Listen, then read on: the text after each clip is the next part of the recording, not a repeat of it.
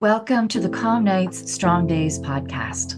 With over 30 years in the health and wellness industry, I've realized there's no one size fits all solution for sleep and stress resilience. What affects one person's sleep and ability to handle stress is different for each of us. The stage of life you're in, work and home stressors, your DNA, genetics, upbringing, social life, and more all affect how your body handles stress and your quality of life. Join me as we explore a variety of tools, strategies, and solutions I've employed with clients over the years in solo episodes, as well as insightful interviews and experts. Together, we'll unravel more pieces of the puzzle, empowering you on your journey to calm nights and strong days. So let's dive into today's episode. Welcome to the Burnout Expert Podcast. Today we have with us Dr. Guyla Greenly, who is an exceptional leader in burnout prevention and leadership enrichment. She was the CEO of a statewide trade organization. She has over 30 years of experience in business and in nonprofit management. She was a single parent with two teenagers and she completed a master's degree while she was also working within this organization. And then when her, her children moved out of the house, she really just started feeling like she had no reason to go home. Mm-hmm. And all of this is a part of Guyla's burnout journey. And through that journey, she changed careers, which we'll be diving into that as well. And she now owns her own business it's Dandelion Leadership Coaching, where she focuses on helping leaders and emerging professionals really make confident decisions, effectively managing their stress and helping them to prevent burnout in the workplace. By doing so, these individuals that she works with can really build impactful teams and they can really foster thriving work environments. Dr. Greenly has also written a book. It is called Knock It Off How to Quit Being a Jerk at Work, which I love this title because that dives into when we start getting into the moods and anger, and then we uh-huh. get to the workplace and all those things. It's like, hmm, why are you being a jerk? Like, which piece of that puzzle mm-hmm. is that? So I'm so excited to dive into this. The book is really helps those transform workplace dynamics and nurture positive relationships.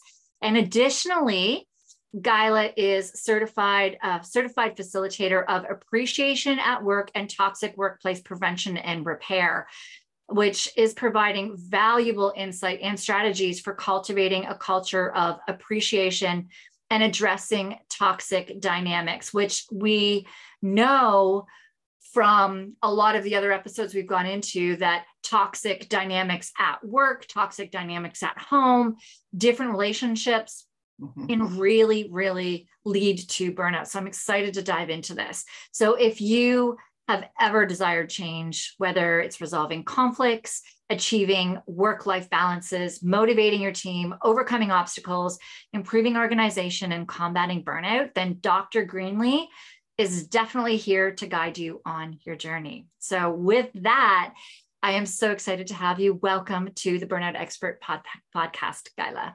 Thank you for having me on. I'm excited to have this conversation with you.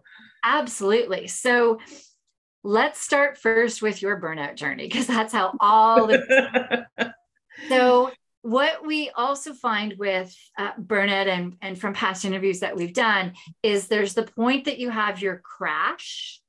Mm-hmm. There's also all of the stuff leading up to that. Right. So where would you like to begin in telling us your story?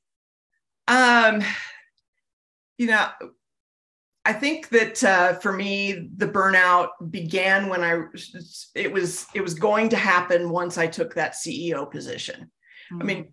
there's stresses all the time, and I had stress when I was the executive assistant at the organization. Um, but ultimately, I could say, I'm not the boss.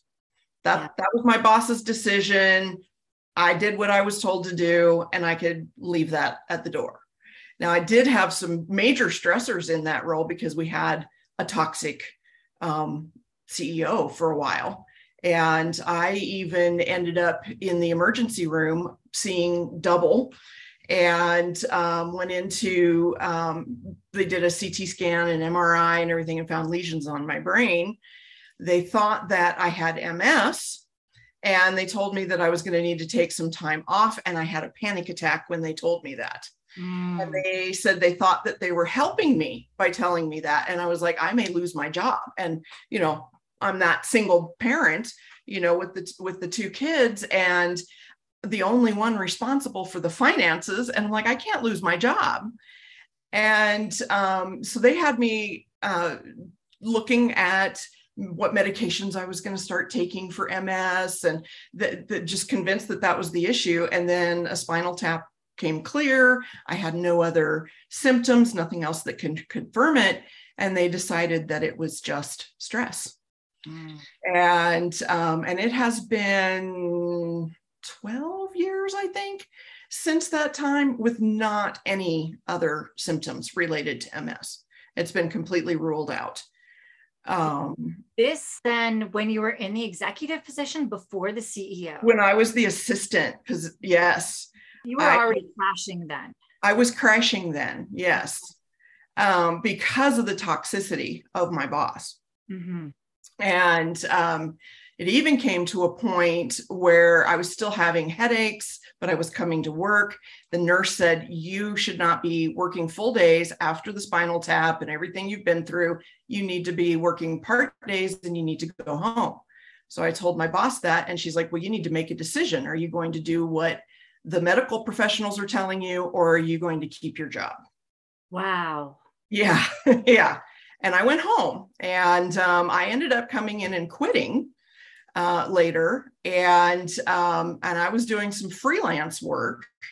And without me there, the um, board started realizing her toxicity without me there to be that buffer between her and the members, and they fired her and asked me to come back as a consultant and do their convention because um, they're like we don't we don't even know what to do and how to do do everything. And if you don't come back and help us, we won't have a convention. So I went back on a contract labor status and um, and everybody kept kind of twisting my arm to take that CEO position. And I was afraid to. Yeah. Yeah. Go ahead. I was in that time that you stepped away. So as soon as you, I mean, that's a huge decision. As you said, you're a single parent. Yeah. I mean, yeah. work once you stepped away, I will have a couple of questions. First off, mm-hmm. how long did it take you to find contract work and how did you feel? Uh, I actually was finding things pretty quickly. Not all of them were high paying, but I was managing to make enough to maintain my executive assistant salary. So you knew uh, that you were going to be okay. Right. And when we look at your symptoms, then we look at all of those stressors that you had from the moment you stepped away and then you found out you're going to be okay. Mm-hmm. Where were your symptoms then? I didn't have any physical symptoms then. Like um, no gut, no, no sleep structures, like your no. sleep. How was your sleep before? terrible and and i you know i'd look back at what i put on social media and i'm bar- embarrassed mm-hmm. you know mm-hmm. to look back at those days and see that i was that person that every friday i was posting thank god it's friday and every sunday i was posting oh no i have to go back to work and I really don't like that kind of posting. And that's why it's embarrassing to me to look back and see that I was that Eeyore type of person at that time and didn't even realize how bad I had gotten. Mm-hmm.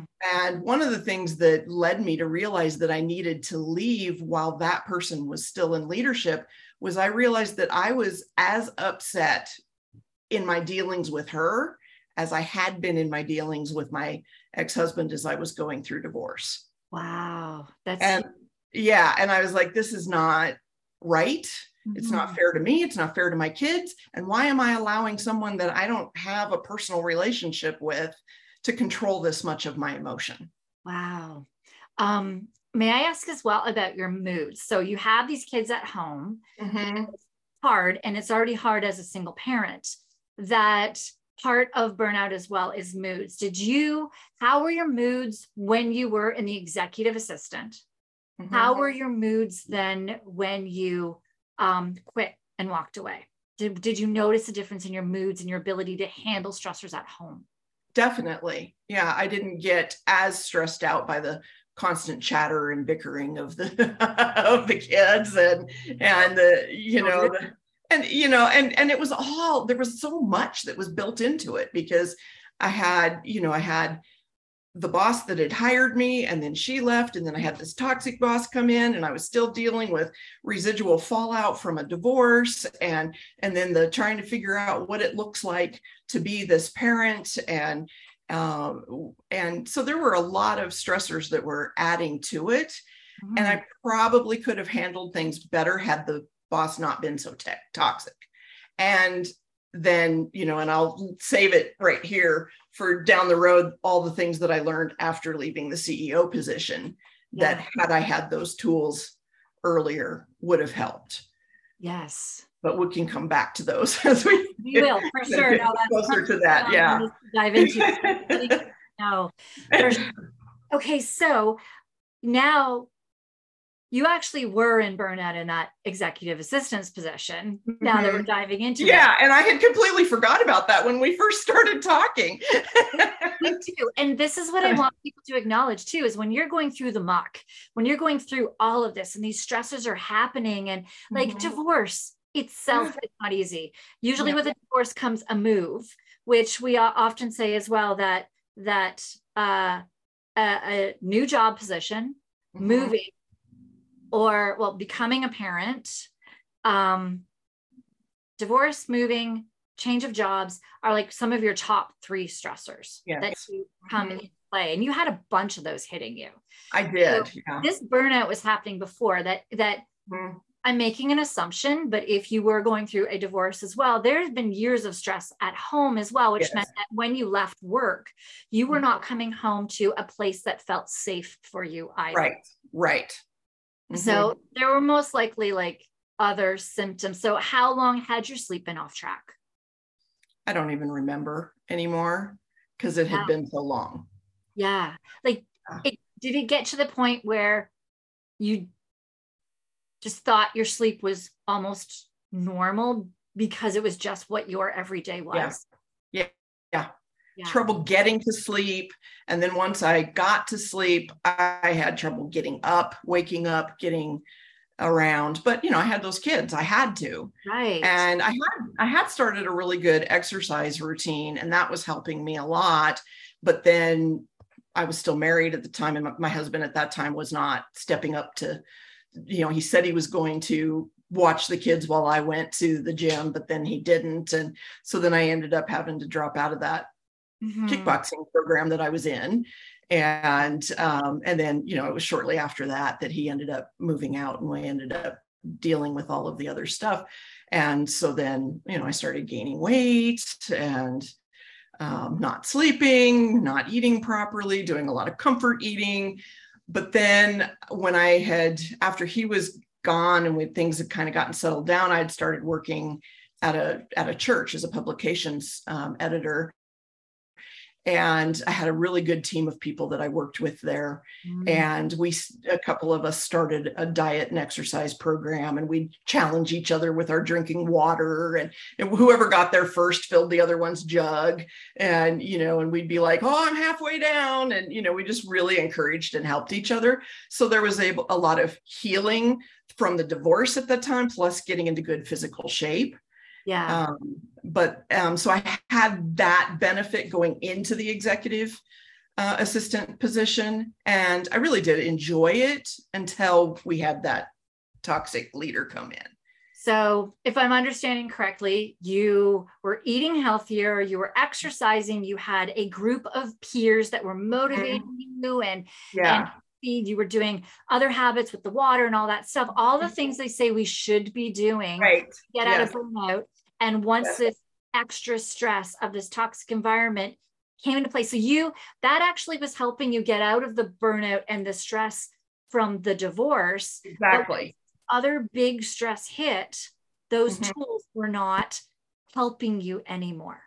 Right. Well, it was easy to let them go.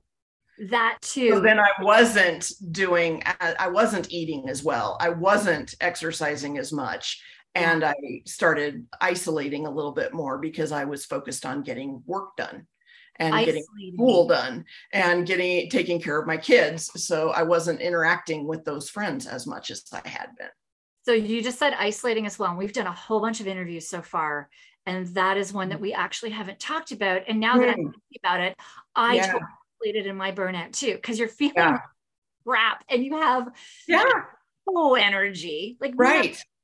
And you're tapped out that you just can't even deal with a like I remember the brain fog that when mm-hmm. somebody would speak to me, it would take so much energy to process what they just said and then yeah.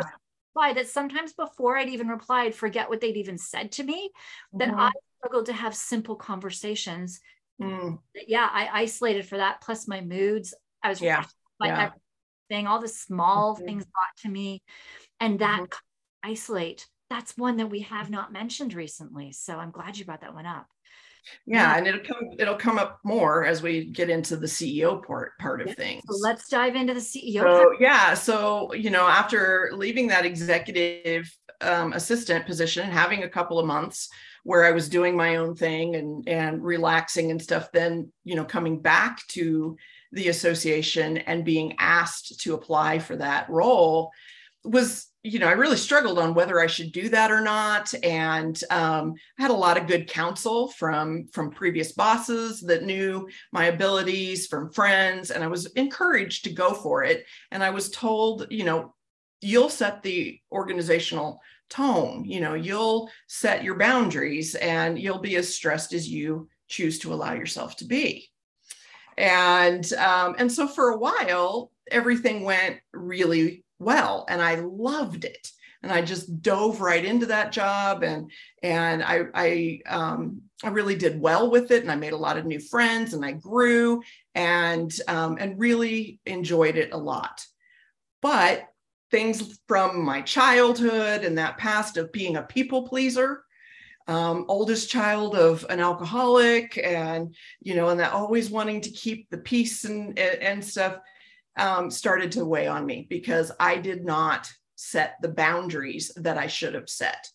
So mm-hmm. I was allowing myself to be available to my leadership at times when I really should have had some boundaries. And the way I looked at it was they're all volunteers. I'm the paid employee. They're volunteers. They have their jobs to do. So if they need to do board work at 6 a.m., then I need to respond to them or if they need to do board work at 9 p.m., you know, I need to respond to them. And that was on me. No one asked me to do that. That was me forgetting to put my own boundaries in place. And not necessarily forgetting, just not ever being taught. Right. Yeah. If we are going back to, as you said, like uh, um, a child's childhood trauma mm-hmm. with alcoholic as well, depending on what does happen. I know from like my own experience, it was where anger came out a lot that I lost my voice. I learned that if I was yeah. quieter, I got yelled right. at. And mm-hmm. Also not wanting to do anything to rock the boat. Yes, definitely. Cause you to lose your voice. Mm-hmm. to be um, just you're actually protecting yourself mm-hmm. by not setting boundaries. Right. Yeah because you're protecting what you learned as a childhood but as you're an adult now mm-hmm. see now that oh you know i i'm not in that situation anymore mm-hmm. right boundaries so we didn't know and we also use them as a protective mechanism yeah. Yeah, that's very valid. And, you know, it, it, my dad did end up getting help and he has not, he has been sober for 40 over 40 years. Amazing. Um, but you know i did definitely as the oldest child i felt it was my responsibility to help my mom help my little sisters keep the house clean do my chores make sure my homework was done. If i was the good girl you know then nobody could be upset about anything and everything would be good and then i carried that into my marriage you know well if i'm just thin enough keep my hair long enough keep the house clean enough do all these things then he'll love me. And you know and unhealthy unhealthy coping me- mechanisms. Yeah um i do want to switch the wording though on it being a coping mechanism and more of a protection good point very good point. That's the thing like as well this week i know i was speaking with a friend as well. We were doing something um, and she was saying self-sabotage and the coaches were like it's not self-sabotage it's protecting yourself. Mm. and we can even go into alcoholism and even look at it in a sense of there um, or somebody like smoking pot or or doing drugs they're doing it to numb themselves which is very true it's protecting themselves from from something that's happened in their life. Now that does affect the other people around them and it doesn't mean that the drinking or the drugs or anything is great. But when we start to look at it as to what are you protecting yourself from it starts to change that narrative and allow us to look at that thing not as like a bad habit even anorexia bulimia. I'm reading a book right now that's totally talking about all of this and it is saying all of these things. Anorexia and bulimia is usually protecting a part of you mm. was in a trauma at one point in time. Yeah. Yeah. Once we start going, okay, what is this protecting you from? Mm-hmm. it changes how we look at it and how we work with it instead of trying to get rid of it we're trying to we start working on what it is it protecting and how do yeah. we protecting so yeah, sorry, that went off. No, that's great. No, it's really good information. And yeah. Um, but but so the the I loved the job. I thrived in it. While my kids were at home, I loved my life at home. Uh, my kids had friends over all the time. We were always doing something. We also would travel and and you know go out to the country for other events and things. So I kept a fairly good balance for quite a while. Mm-hmm. Um, but then it was getting to the point where I was allowing myself to be available to everyone at all times. So then everybody needed a piece of me. And, and and I felt like you know I had my staff, I had local board association executives across the state, I had my my my executive team you know and and so i felt like i was facilitating everyone else and doing their job during the day and then I would finally do my stuff after five. And once my kids were out of the house and the last pet had passed away, you know, then it became that, well, you know, I might as well stay till nine o'clock at night and get this work done. I might as well get ahead of the game. I might as well load my staff's desks up, you know, so that come in the morning, they know what they're doing and they're all prepared. I've signed everything, done everything I needed to do. And um, and then go home and take a little more work home with me and sit in front of the TV and and uh, continue to work. And that was not sustainable. um, not sustainable, or even not. It's not fulfilling no. all of your buckets. It's filling one bucket. Right. Exactly. This job that you do love to do, and you love right. to people, and you love to mm-hmm your staff and be organized and yes, yeah. bucket, but it's not filling those other buckets. Exactly. So, that's exactly what happened. Yeah and i used to love to do yoga and i was doing that some but i had pulled away from doing that. I don't even remember now why but um, you know yoga was something that is still something that you know when you're po- focused on holding a pose and you're focused on that one spot in front of you to keep yeah. in tree pose or something, you cannot be thinking about that email you need to respond to or the phone calls that you need to make or anything like that. You have to be in the moment. And so I have found that to be a very helpful and healing um, practice for me. Amazing. Yeah. And that's the thing when when we do look at leadership as well, every promotion that you have, every promotion mm-hmm. comes with more responsibility for those that are under you yes. and then have to answer to whoever's above you. And when you're at the mm-hmm. top, you're still, as you said, answering to a board. Exactly. Right. So yes. it's not like even at the top with with many, if it's a government position, you're still answering to like the political side and to mm-hmm. who is like giving the money to the government um, organization, if you're like, it is, you, there still is some sort of a pull, even from the person at the top, as to what they yeah. have to do, how they have to operate. Right. Every time you go up, you're just in charge of more and more mm-hmm. under you.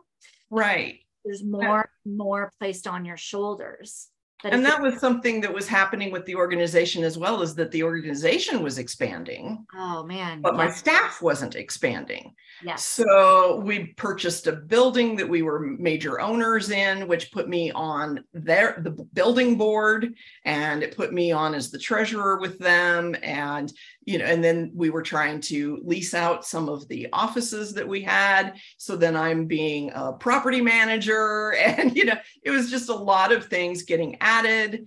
And um, and then like i said with not having the the proper boundaries and it's just being available to people all the time um, i started being sick every new year's eve mm. uh, bec- and my doctor explained it as that i was literally running on adrenaline yes and that once once i took a couple of days off my body would catch up and i would crash and i would get sick yeah. And um, and then I also had pneumonia um, over one of those holiday breaks, and then um, in near the end of my time at this as the CEO, I got pneumonia, uh, a walking pneumonia. It was um, atypical pneumonia.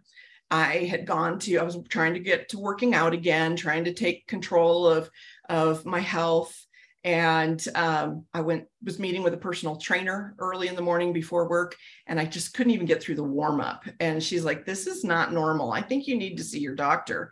And as i was driving home i fell asleep at a stop at a stop sign fortunately i lived out in the country there wasn't a lot of traffic but that scared me you know and then i drove into my garage shut the car off and fell back to sleep in the car Mm. And uh, so I did make an appointment with my doctor, and uh, they were looking at things like heart stresses. You know, they did a stress test, did an EKG. You know, they're they're looking at all of these things, and finally, it was through an X-ray that they found that I had atypical pneumonia. I wasn't running a fever. I wasn't coughing. Uh, you know, I didn't have any of those things, those symptoms, but I did have atypical pneumonia, and uh, I refuse, and this again, it was on me. I did not take any time off. And I continued to travel with my job and continued to work. I'd just, you know, take a little nap on the couch in my office and then get back to it. And uh, one of my board members and I attended some meetings in Arizona. And the past president of our national organization was one of the speakers. And when I had first met him, he was tall and strong and healthy. And after his time as the president of this national organization, he had a heart attack. He started having health issues. So he was at this meeting, literally sitting to speak and having an oxygen mask and mm-hmm. taking it off to speak and then putting it back on. And his speech was on how we need to put on our own oxygen mask before we can help others and that we need to take care of our own health or we can't take care of anybody else. And that just really started speaking to me. And then I started seeing a counselor again, someone I had seen through my divorce. And I was talking to my family.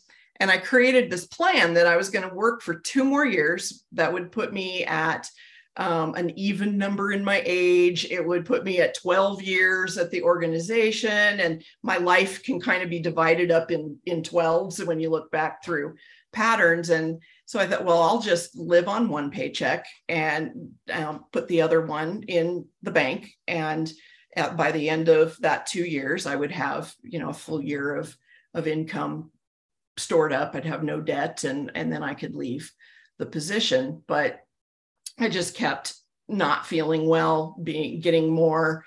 Uh, I I was not handling the stresses as well, obviously. So then you say the moods, the personality. I am ten, I, te- I am more of a feeler. Um, make decisions based on the best for all people. And I was moving into that thinker mode, which I learned about afterwards. I didn't recognize it at the time, but I became more callous. I didn't um, respond in the ways that were normal for me and um, didn't handle little things as well as I would have in the past. And just was finally was like, I can't keep doing this. And my the counselor said to me, um, well, my dad first back up a minute. My dad had said, why that why 2017? Why not 2016? And I said, well, because this will give me time to save up money. And he says, I'm not sure that's the best thing for you. So then I was talking to my counselor and she said, I would have to agree with your dad. She said, I really think that if you don't leave this level of stress that you're under, some you're going to need someone else to take care of you yeah. instead of you taking care of everyone else. And so with a lot of fear, but so tired I almost didn't care anymore. I went ahead and put in my resignation, um, sent it in in October um, to do a December 31st end date.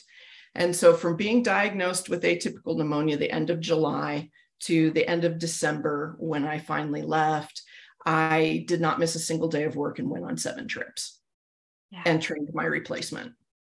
And I what was in my mind when you were thinking when you were saying that like New Year's Eve holidays is when mm-hmm. you got sick. I'm like, you didn't mention any vacations.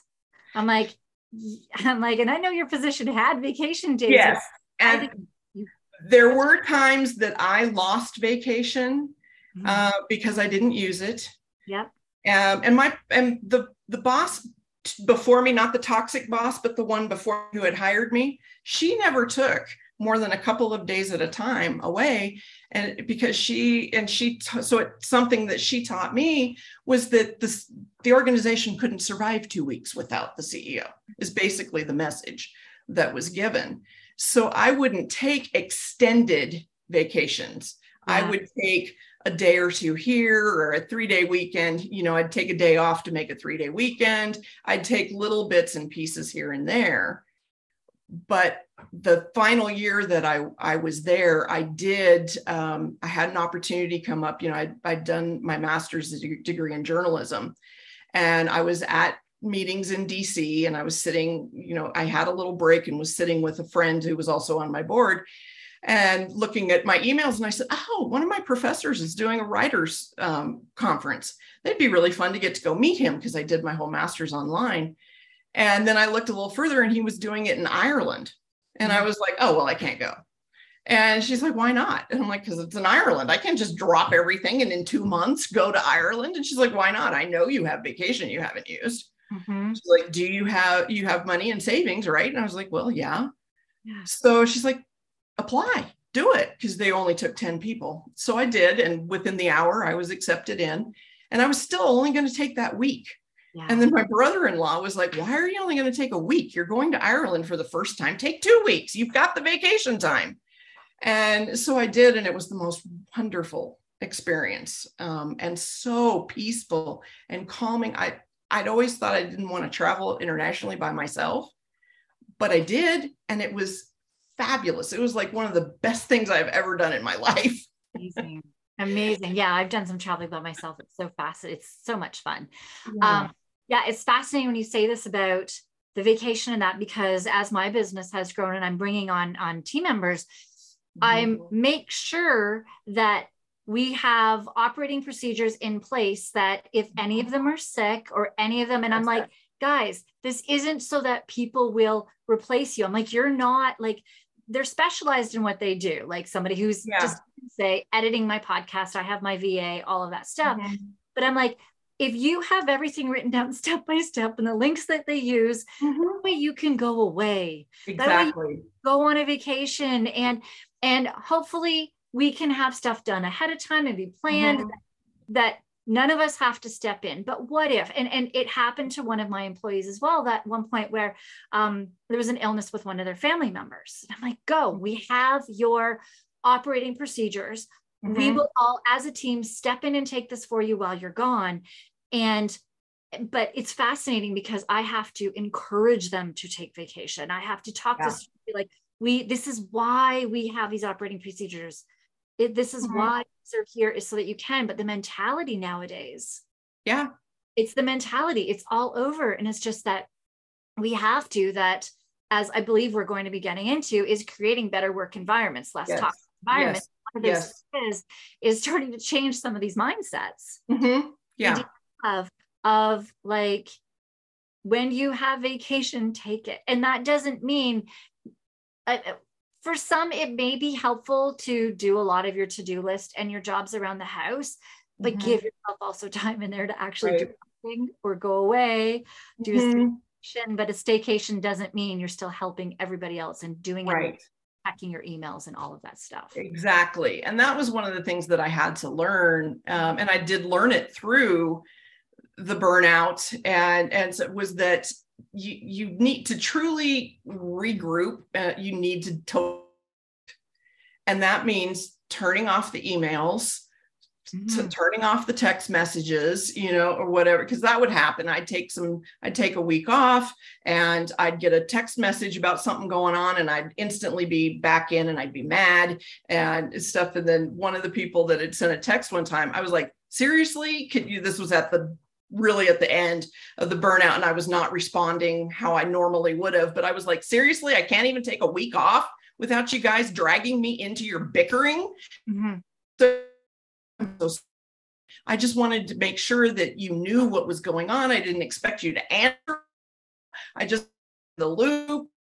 Yeah, and I was like, an email would have been better because I turned my email off. But and then I regretted that I had been so sharp with her, and that was so out of character for me. But Hmm. that's where I was at at at that point, where the least little thing. was Yeah. And at the time, though, I mean, you did say that you felt bad after, Mhm.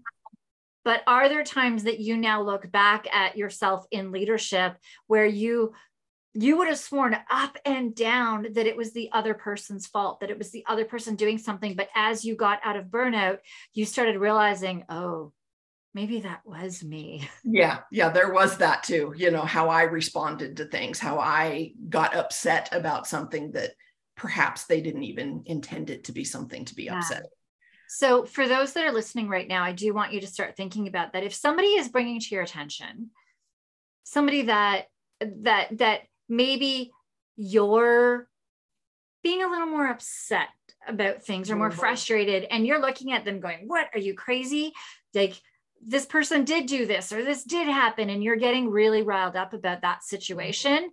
To maybe it, it is so hard in the moment and it is something that until you're out of burnout to really sit and look back but take that right now maybe from a different view and go and ask somebody else that you truly trust you truly trust their opinion and just say hey this just happened i somebody on this podcast about burnout said that this is a burnout sign i have other symptoms i'm swear up and down that it is this other person that is totally at fault and I should be angry at this, but I trust you. What do you think? Like, ask them in that moment right now. I, I mean, that is one of the best things. And if that person you trust is saying, hmm, Mhm. maybe you are burnt out, Yeah. then it maybe it is time to start implementing the steps.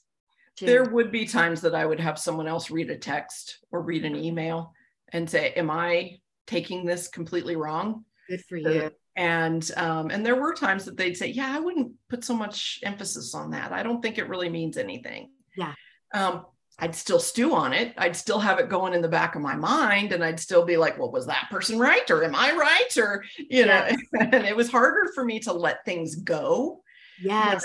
in the depth of the burnout.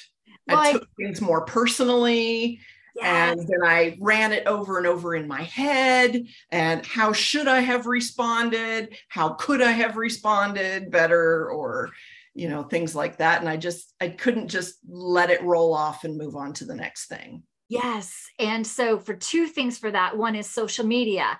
We Mhm. find that myself included when I was in burnout, I needed to comment on people's posts. I needed to have my my voice heard by these people, even though in other aspects I didn't feel like I have a voice, but on social Yeah. media, I sure did. I was and pulled in and and there'd be these long comments and and it was this whole thing. And the other part too is I also felt like I needed to control my environment more, the way people did things. Mm. So the way my husband loaded the dishwasher, the way Ah, yeah, yeah. Because when the rest of your life is out of control, you control what you can control. right. No, that bowl should not be placed this way in the dishwasher. You can't organize a dishwasher. Like it's just the silliest things. My gosh, he's doing the dishwasher. He's probably going to start it. And once it's done, mm-hmm. he, he empties it more than I do. So why does it matter? Yeah. But yeah, it's it's burnout is amazing. Okay, so we have you now. You have gotten to the point in December where you have decided to step away. Mm-hmm. Um, so I did, you know, I did step away with the intent of starting a starting this business that I have now, uh, but with a different name, and that was my intent. And I started getting business cards, and I started getting things, but then I just found that I didn't have the physical energy no. to be doing anything, and I was sleeping a lot and I was still overly sensitive to people's comments. And then I was thinking, well, I haven't accomplished enough. You know, it's been three months since I left, or it's been six months since I left, or however many months. And I'm like, the, you know, I need to make people proud of me. I need to prove that I had a good reason to leave and that I'm doing better things and and stuff. And I mentioned it to one of my my past board members when I saw him a year later. I said something about, well, I haven't done enough yet to to be proud of, of. And he said, What are you talking about? He's like, I have always been proud of you. For you, you were always a, a an excellent person and, and an achiever, and you're the one that's putting this on you. None of the rest of us are thinking anything about what you're doing out there since you left. Mm-hmm. Um, and and I had to, and then I started learning more about burnout. I started realizing, yeah, I this is really what I had, um, and the real learned that it can take a year or more to re, re to to heal from burnout. They say a month for every year you were in burnout. Okay, well, yeah. so for me, it was a minimum of a year before I mm-hmm. really started feeling like I could make good, solid decisions again. Yeah. That I could um, get out and and create new things. And as that and where that led to was me going back to school to get my doctorate. Uh, it was something I had always wanted to do, but I'd always told myself that I didn't need to, or I was too old, or I, you know, I wouldn't get my return on investment uh, if I went and did it. And I had a lot of people that would say, if it's something you want to do, do it. Um, you know, what difference does it make if you go and make a lot of money afterwards? It's an accomplishment for you. And I had a friend that's about 10 years older than me that because I kept saying, well, I'll be 53 by the time I graduate. You know, I'll be, you know, that's too old. And she's 10 years older than me. And she said, You're going to be 53 no matter what. Do you want to be 53 wishing you'd gotten a doctorate? Yes. Or 53 with a doctorate.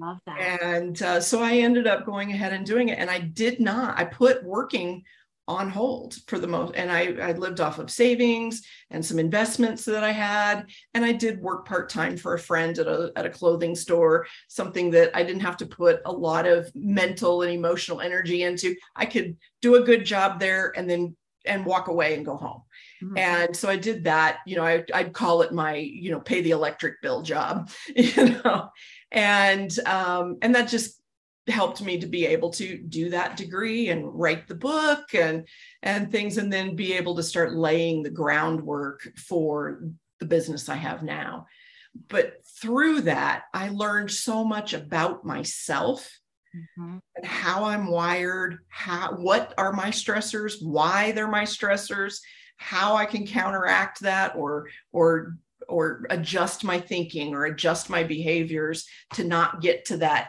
in the red zone burnout or, or stress level um, that I finally I started realizing, and as I was going through my doctorate and specializing in leadership coaching, I started realizing had I had a coach and had I had someone to listen to, because you know when you're in a role like that, you can't talk to your staff. I didn't feel like I could talk to my peers. Too many people talk about it with other people. And and the organization i was in even though it was large it was small if that makes any sense. Um, and um, and then i really couldn't talk to my executive committee or my board members because it would end up it would end up in my evaluation at the end of the year. Yes. And um, and then i didn't have a spouse at home. And um, so i didn't have anybody that i could really talk some of these things out with. And I learned as an extrovert, talking things out is part of what I do. And I learned that, you know, and I beat myself up a lot for, well, I wasn't strong enough. I didn't, you know, if I had been stronger, if I had had better boundaries, if I had been smarter, better, whatever, I would have handled that job better and I wouldn't have burned out. Yeah. And one of the things that I learned is that extroverts' brains, they've done brain scans and they've shown that extroverts' brains are, are connected to the talking process. So, because yeah, I yeah. myself though as an extrovert, I'm way more introverted. I am like, mm-hmm. but my yeah. love language is is that conversation, is that deep, yeah, that quality time with people, right? But so what I real when I learned that I'm physically made this way, mm-hmm. that I need to talk things out. Yes. That gave me some permission, mm-hmm. you know, to and and you still have to be careful with confidentiality and you know just going on and on and on with never changing anything can be unhealthy you know so you have to learn those boundaries and those balances but when i learned that it was okay that i had needed someone to talk things out with because i was physically made that way then i started to realize all of these things that if i i believe that if i had had a coach if i had had that safe space to talk things through yeah. I may not have reached that level of burnout. Right. And and I do want to say as well that you mentioned that you didn't have a spouse. Mm-hmm. The thing though is that our spouse even if we do have one at home. That's what yeah. Yeah, they may not understand like so you're in a CEO position same thing like so I'm an entrepreneur, my husband's a police officer. Right. Very different roles at work, how things happen, yeah. how they are. That when I'm talking like lead magnets and funnels and right. And about all of the things like managing and hiring and firing and just all mm-hmm. of that is, is encompassed like all my payroll and all of these things sometimes his head mm-hmm. just spins and as right. much as trying that i do find that having that coach that mm-hmm. understands my entrepreneurial right. side and all of the struggles that an entrepreneur can have mm-hmm. is mm-hmm. very important i also have somebody because i homeschool a 2e child so mm-hmm. I also have somebody, I have a, network and a group that uh, that helps support for that because unless you have a 2E child, you you don't know what it's like. Like I thought yeah. it's like, ah, you know, I had neighbors with an autistic child or an ADHD and or like different things. I'm like, oh, I get this. But now we're getting to like ODD and PDA and all these different things that go along with this 2E giftedness where like my son's brain goes so friggin' fast that yeah. to put instructions for homeschooling on video so he can 2x the speed so his brain can do it because if I go too slow, he can't manage it. Mm-hmm. So I have like, and that's stuff that not everybody's going to get. So right. That coach that has that expertise like you have in that space of yes. a CEO, of yes. being an executive assistant, mm-hmm. of being as well like a parent to kids while being in this mm-hmm. corporate environment of working as well. It's different in nonprofits as well. Yes.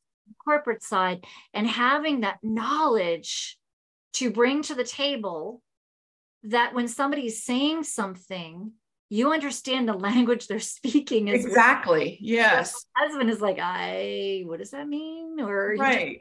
okay. Yeah so, no and that's an excellent caveat and you know that yes it's nice to have the spouse that you can kind of unwind and talk with but you also want to have that boundary and that yes. balance that you're not exhausting your spouse yes. everything and they're like can we talk about something besides your job?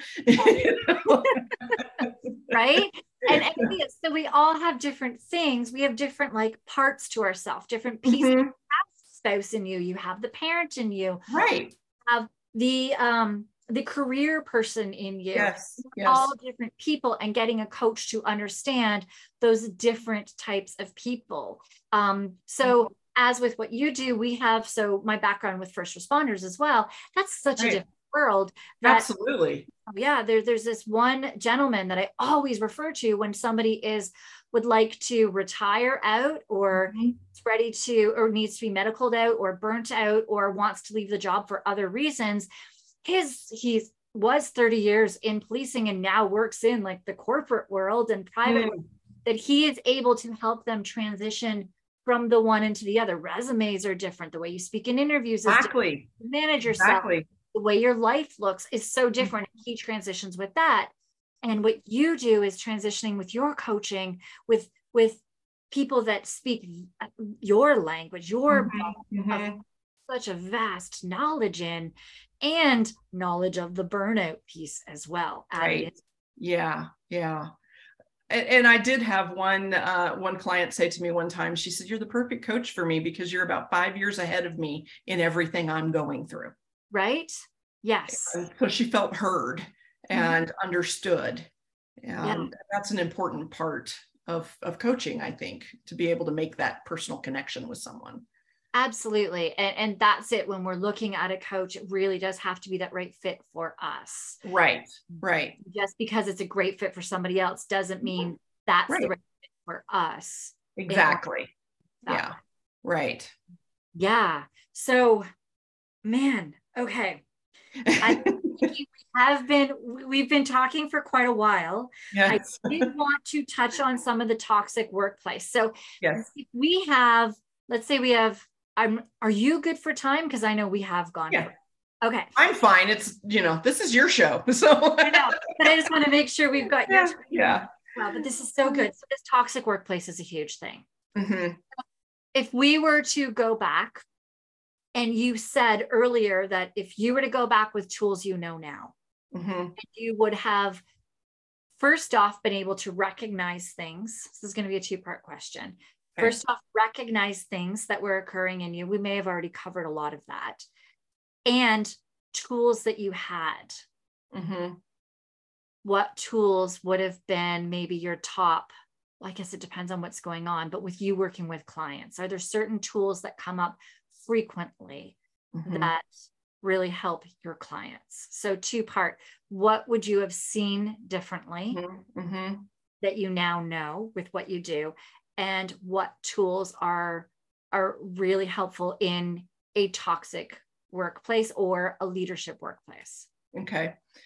So um, so one thing towards the end of the time that i was at the association we were doing some leadership training and i had always found that love languages really helped me in my personal lives and i was wanting to know how can i incorporate this in the workplace?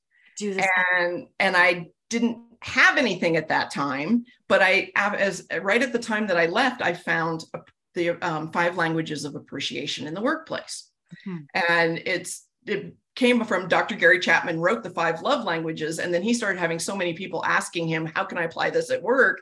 That he then partnered with Dr. Paul White, whose experience is in organizational culture and workplace management and that sort of thing. So they wrote the five languages of appreciation in the workplace. Mm-hmm as I went through that to get certified, I learned that 79% of people who quit their jobs quit because they do not feel appreciated. Wow. And and I had even I have to admit gotten to some of that of why am I working so hard? Why am I missing school dances and granddaughter's second birthday and you know why am I missing these things for work? Why am I putting so much of my personal life on hold to be able to do this job really well? So then I started getting a little bit of resentment. Mm-hmm. And I know that people did appreciate me, but when you're in that burnout phase of things and you're tired already and then you know and then you start looking for the slights i mean you don't maybe consciously look for them but you become more sensitive and you start thinking, oh, well, they don't really appreciate me. If they only knew how much I'm doing, if they only knew how much I'm sacrificing, you know. And so by learning those appreciation languages and that it's everybody feels appreciation in different ways you know like i may be speaking words of affirmation to you all day long and maybe that's not what fills you up Yes. Maybe it's acts of service or something, you know. And so it's that giving authentic appreciation in a way that the other person best receives it Mhm. that can fill that emotional tank Yes. you know and and keep them moving forward going okay you know when you, we know we're appreciated it's easier to kind of release some of the stress because we know that we have a common goal and we know that we're working together and we're all appreciating each other. Amazing. so that's one phase. The other is that once i knew, knew that and started meeting those people then i started getting into a, a group of people that someone said hey have you ever heard of type coach? I think you'd really be interested in that. So i started looking into it and it's much it's based on it's a personality type based on the jungian personality types which myers-briggs does uh, but it takes it to a different level of doing more of an adaptive communication um, and so by learning about our own personality style, uh, our own personality and learning about the other personality traits, we can start to adapt our, our communication to be most effective with Mhm. other people. And by learning that and becoming certified in that, then I, I took the opportunity to become master certified, where I started learning about personality type and stress personality type and conflict, personality type and change. And there are all these ways that the way we're wired, we have different things that will cause us stress than maybe our neighbor does. Uh, or different ways that we respond to things, different ways that we're challenged. And when we understand those things, we can give ourselves more grace Yes. and we can give others more grace and we can learn to, to work better together. Absolutely. And that's so fascinating that you say that too about all the reactions to things as well, because so my son's nervous system is stressed. That's Mhm. of part of the issues that we have, which is fascinating because I work on nervous systems. So he's not as heightened in states as many of these other kids that we Right. with. But the other night, and he's been doing so well at just instantly going from zero to 100 with like Hmm. mad. And, um, but something happened the other night and uh, my husband just went into his room to say goodnight and he yelled at him. And so we know that's his nervous system kicking in that put him from zero to 100 mean to at all. He's not mean. Right. We're working on it. But my husband, because of certain, well, this is a is a is a like I guess a trauma thing. Like growing up, his he fight or freeze. He Mhm. freezes. So that would be part of too how people are under stress and people are under. Mhm. Right. So he shuts down, but Mhm. the stairs muttering and then came into the room Mhm. and uh kind of closed the bedside table a little bit loudly which is something he never does like my husband is the most gentle calmest man but that was his like freeze and then he's like oh you know like kids yelling at me too and that was getting him riled up. And then i got upset at him because i realized i was protecting my kids because of being yelled at from my childhood right? And so Mhm. three different reactions. Right. meaning and i realized it and the next day i spoke with my kids about it and explained to them. Mhm. i was upset because our bedroom is right beside my one son. He heard me yell at my husband. This is why I yelled. this is why i yelled. This is what happened. This is where we're doing and explain it to my husband the next day and that's something too he's working on dealing with the freeze part and my other son we're, we're also acknowledging the gap and the gain being one of my favorite books where um, we often as goal oriented people are Right. only focusing on the end goal and missing all of these gaps like all Mhm. of the steps getting there and how much Right. progress son has made we need Mhm. to acknowledge how much progress he's made Yeah. System and i've also been working on that protective part in me with that community Mhm. and all of that would show up in that that stress results that you're saying too so that we know how to be working with each other instead of me getting mad at him when he fruit Right. Exactly. stuff. So it is, it's so fascinating in really understanding all of that. And I do that when I hire people too, is I get them to do one of those tests to see Right. what's their personality like, how will I need to be ex- communicating with them, working with them, ex- Mhm. Right. Yeah. work, which makes for such a better business environment. It when- really does. And, you know, I did use some of that with my staff. And I found that um, I was the only SJ. So when you get into the temperaments, the SJ temperament is responsible. That's their number one driver. That's what yeah. makes an SJ keep getting up in the morning is that need to be responsible and be seen as responsible. Mm-hmm. Well, then all of my staff were SPs. Wow. So they so we all have that sensor where we're detail oriented, you know, we we take in from our senses and we take in all that raw data, but the perceiver has a totally different relationship to time mm-hmm. than the mm-hmm. judger. And so then when you put it together as a um, as the temperament, the SP temperament is, are the experiencers. Yes. So they want to have experiences along the journey. They want to have some fun while they're getting things done. They're more laid back. They're like, yeah, we know the deadline's coming. We'll get it done.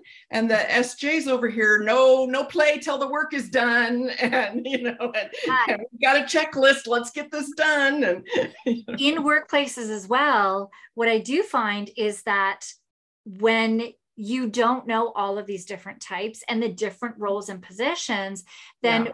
tend to hire the one type that mm-hmm. we that we most relate to. We do. And yeah. then we end up getting all of these people in our environment. They're all the same type, which different yep. types do different jobs in a different way mm-hmm. and a different personality.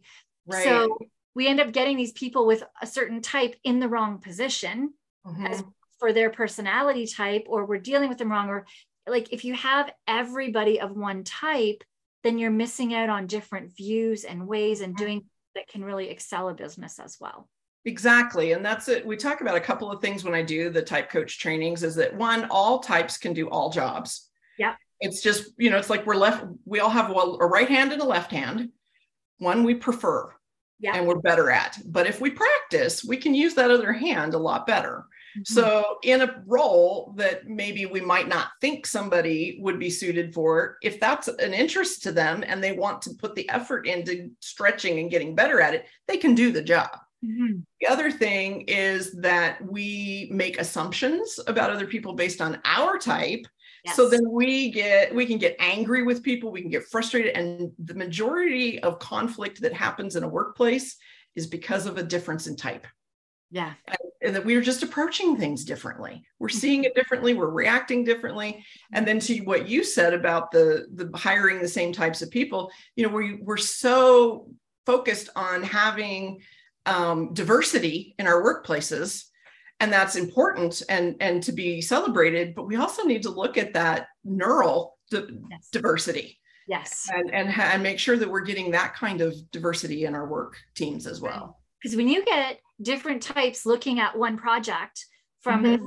viewpoint, the way that you can all work together and strengthen that project is phenomenal instead of everybody yes. having one lens in looking through. Right.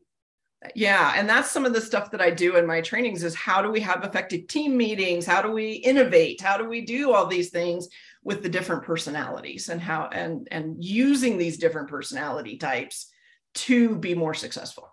Yeah. And so, just a quick example is pop- popping in my mind too is parenting. Yeah. It's fascinating. I hugely as a parent. Right? Like you think that, I don't know, I always grew up thinking that whoever I married is going to parent the exact same way I do and have the same strategies and all of these things. And we go in and we don't based on partly is based on the way that we were parented and we either like or don't like mimic not mimic but also our personality types as you said as well like how mm-hmm. it's fight or flee how do we handle in stress how do we handle in all of these different situations how do we handle in our way that we communicate how do we handle in the way we're appreciated yes. are different that even the way we view our kids so one kid may have a love language that one of us has and we feel so appreciated by this child and the other mm-hmm. parent doesn't yeah. because love language being experienced mm-hmm. so just it's so fascinating how all of this relates to like careers as you're doing and mm-hmm. personality with our kids. Yes. Yes. Um, I find as well, like the love languages where I brought it in in my practice is working with first responders and my husband. Like mm-hmm. we were crazy. And when they come home, they are beyond exhausted. And these kids want their love tank filled. Yes. So my husband used to kind of get frustrated because my one, he would try to sit and play a game with them my one mm-hmm. son's all in it. He's sitting there, he's in it, he's engaged, he's right there because he's quality time. Quality time. Yeah. My other son, though, fidgeting, he's all over him, he's climbing all over him. Physical all touch. Physical touch. so my husband started to realize that if he came home and asked my one to play a game and the other one crawled all over him and, and in between his turns, he would kind of like, you know, give him hugs and you know, mm-hmm. playing with them on the floor and doing all that stuff. Or he comes in and he gives them a high five, or he makes sure that he hugs that child. The other one, he has to ask the child how his day is. And he mm-hmm. starts realizing very, very quickly how to fill these two kids' buckets. Yes. And once these kids' buckets are done, they're off. They yeah. go. And then my husband has space to breathe and has this moment to be like, okay. Yep. Yep. but instead of him being frustrated mm-hmm. and oh my God, like, why is this kid crawling all over me? I'm trying to do this with this one and getting frustrated and making it this mm. moment actually stresses them out more. And then they're not getting their love buckets filled. Yep. And and then they want more time with him and he doesn't have any time downtime. Right. So that's been huge in helping them mm-hmm. as well from that. I didn't actually know that they had the the leadership one. So they do. Yeah, and and they even break the assessments down into a lot of different careers, and so they do have. I think they have just done one for for. Um, I think they might have one for first responders. I'm not positive on that. I know they have for like military, teachers, ministry. They just yeah. released one for dentists. read the the I so I've done the adult one, the child one, and I've read the military one. Hmm. And the military one same I, I, what i found the most effective actually was the adult one mm-hmm. and but looking at it because the child one i just i kept my brain just kept going and and it was it was almost um it didn't engage me enough mm. but what i did was took the adult one and went okay how can i work this with the kids how can I work this with kids now? And I've taken the adult one as well. I didn't know there's a leadership one. And with a lot of the first, uh, some of the first responders as they're going into leadership, we've worked in that and figured out, okay, how can you do this with your crew? How can you find out what their love language is? So yeah. really yeah. now read this. Yeah. One. Yeah. Appreciation at work. Um, there's a website uh, for that. I'll check that out. I'll put that in the show notes for sure. All right. This has been absolutely amazing. we do need to be, be, mindful of everybody's time who's listening as well. Yes. yes. Super helpful. Um, so before we go, um, two things. One is uh, links that people can find you, and we do have those in the show notes, so people can go into the show notes and find those. So first off, how can people find you? I'm out in all those places. I'm on Facebook, uh, LinkedIn, Instagram. Um, I have a YouTube that I haven't done a lot with yet, but I'm I'm working on um, getting a little bit more onto that. But all through Dandelion Leadership Coaching. Dandelion Leadership Coaching. Okay, yes. it's down in the show notes, so just pop down there. It's there. not sure if I have your YouTube, so please pass that on to me. If okay. I do, may have passed it on, but if not, I don't know that I did because I have so little on there right now. But I, I have maybe four or five well, we mentioned it there, so we've got to put it out there right. because we know this will be out there for a while. Okay, all right. now, last thing before we go, uh-huh. one piece of advice for somebody that is in a toxic workplace. Um, I'd say, you know, ask that question of where is the toxicity coming from? Is it coming from the leader? Is it coming from a coworker that just grates you wrong? Um, are you contributing to it somehow? Um, and then once you kind of identify that, what can you do a, about it? You know, is there something that you can just stop engaging in some of the conversations? You know, some people can't talk about politics or certain things. And if you can just try to avoid those topics, maybe it'll kind of even some things out. But if it's a toxic um, boss, is there an avenue for you? Is there some place that, you know, what is your company's policy? Can you go to a supervisor and talk to them about the issues? Can you go to someone um, else and, and just say, these are the issues that I'm seeing. What can we do about this? Um, but if it's something where you're sick all the time, you're, you know, you're losing sleep, your quality of life is gone, you um, are fighting with the people at home all the time, you know, it may be time to look at leaving. And in, and in my book, I hope it's okay to, to plug this. There is a chapter on um, toxic workplaces and how to know when to leave, mm. and um, and a whole section on how to how to leave gracefully and how to do it if you're going to find a job first or if you're going to leave first. So there's a lot of good tips in there. Amazing. Amazing. Yeah. So definitely go and check out Guyla's website, get her book. Um, absolutely. That's there's going to be so much valuable information in there. I know I work with the deep burnout in people and help them get mm-hmm. out of burnout. Um, having that avenue with leadership if you are a leader you, you can still benefit absolutely from all that Guyla yeah. is doing yeah. into and even that book even though some of it is really geared to helping people get a job and keep a job the first section is on all these things we talked about with appreciation languages and personality type and strengths and getting to know ourselves better and um, and then there's sections on you know how to just how to do a better job at work and and then how to leave gracefully and stuff. So there's a lot of personal um, help types of things in it too even if you're not looking for a new job. I can already think of a few people that i know are going to absolutely benefit from your book. So thank you so much for having us, uh, for having us, for coming on. yeah. And, yeah, thank you for having me on your your podcast. yeah, thanks for sharing all of your wisdom with us. This has been absolutely amazing. Anybody has any questions? Go on to Guyla's link, reach out to her, and ask her any questions that you do. love. Yeah. Um, Um, and, if, and, if, I might just add, you know, you talked a, lot on the personal side of things, and I was talking on the business side of things. And and one thing I think is it's all it interconnected. Is. And you know, if things are bad at home, then you're going to take that to work and act out at work. And then if things are bad at work, you're going to take that home and and act it out there. And so I'm looking, you know, what I hope to do is self awareness that helps people be more self-aware and how they can apply that in their personal lives and their work lives so that when we have happier families we have happier work lives we have happier communities and you know and it's a whole cycle.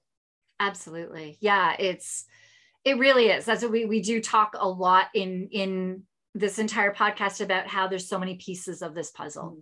And it's yeah. not just one thing so right. and that's it if you just leave that toxic workplace, but do not make the changes that we spoke of about right. never taking vacations, not right. taking care of yourself, only putting everything in that one bucket. I mean, these are just a few of the other pieces, but if you don't work on those other pieces, mm-hmm. when you go, you're going to get back into burnout, mm-hmm. toxic workplace or not, if you don't change some of the habits that also, because it's not just the toxic boss that has it is a, a it's our own behaviors as well. Yeah. Absolutely. Absolutely. Yep. All right. Well, that old saying, whatever, wherever you go, there you are. yeah, absolutely. Well, thank you so much. Thank you. Um, thank you, everybody, for listening to the Burnout Expert podcast. If you want, as we know, all of Guyla's information is down in the show notes. Mine is as well. If you want to go into my deep burnout work for everybody, into more information on this podcast, go to burnoutexpert.ca. If you want to go into my work with first responders, that's 911lifestyle.com. All of those links are below. You can email me, link is below. You can um, also uh, book a call to chat with me if you'd like to work with me all of that is down below. You can also get on my email list. So go and look into the show notes, grab those links, do your research, and reach out to either of us if you have any questions. We'll see you in the next episode.